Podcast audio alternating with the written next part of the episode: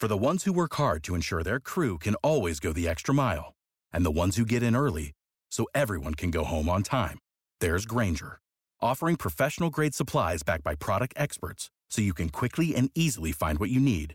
Plus, you can count on access to a committed team ready to go the extra mile for you. Call, clickgrainger.com, or just stop by. Grainger, for the ones who get it done.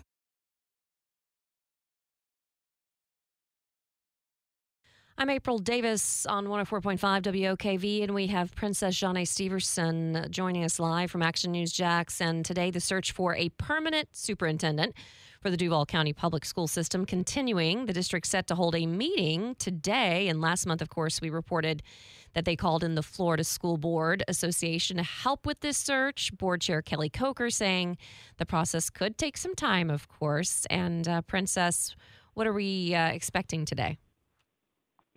Good morning, April. Um, so far, I guess we're just going to expect what is the process going to begin to look like as we search for uh, not necessarily a new superintendent, but more of a superintendent that's going to have a more permanent uh, process. We know that right now the district has implemented Dr. Dana Kriznar to take over, but that's only going to be for a six month term.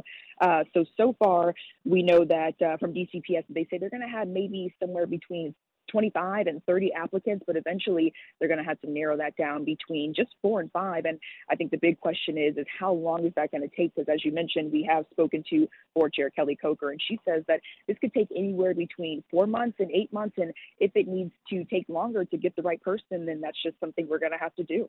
Yeah, and we're learning the NAACP. I know they had put out a statement about this previously, and they have a specific request.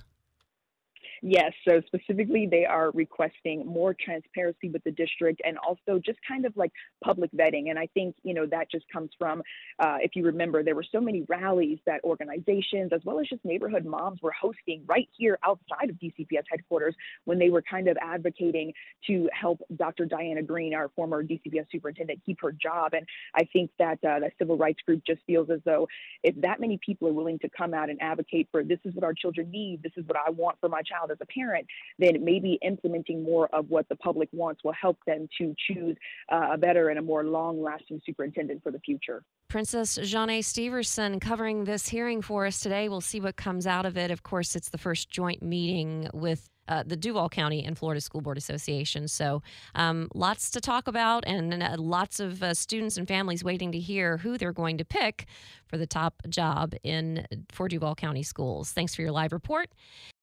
Without the ones like you, who work tirelessly to keep things running, everything would suddenly stop. Hospitals, factories, schools, and power plants, they all depend on you. No matter the weather, emergency, or time of day, you're the ones who get it done. At Grainger, we're here for you with professional grade industrial supplies. Count on real time product availability and fast delivery. Call clickgrainger.com or just stop by. Grainger for the ones who get it done.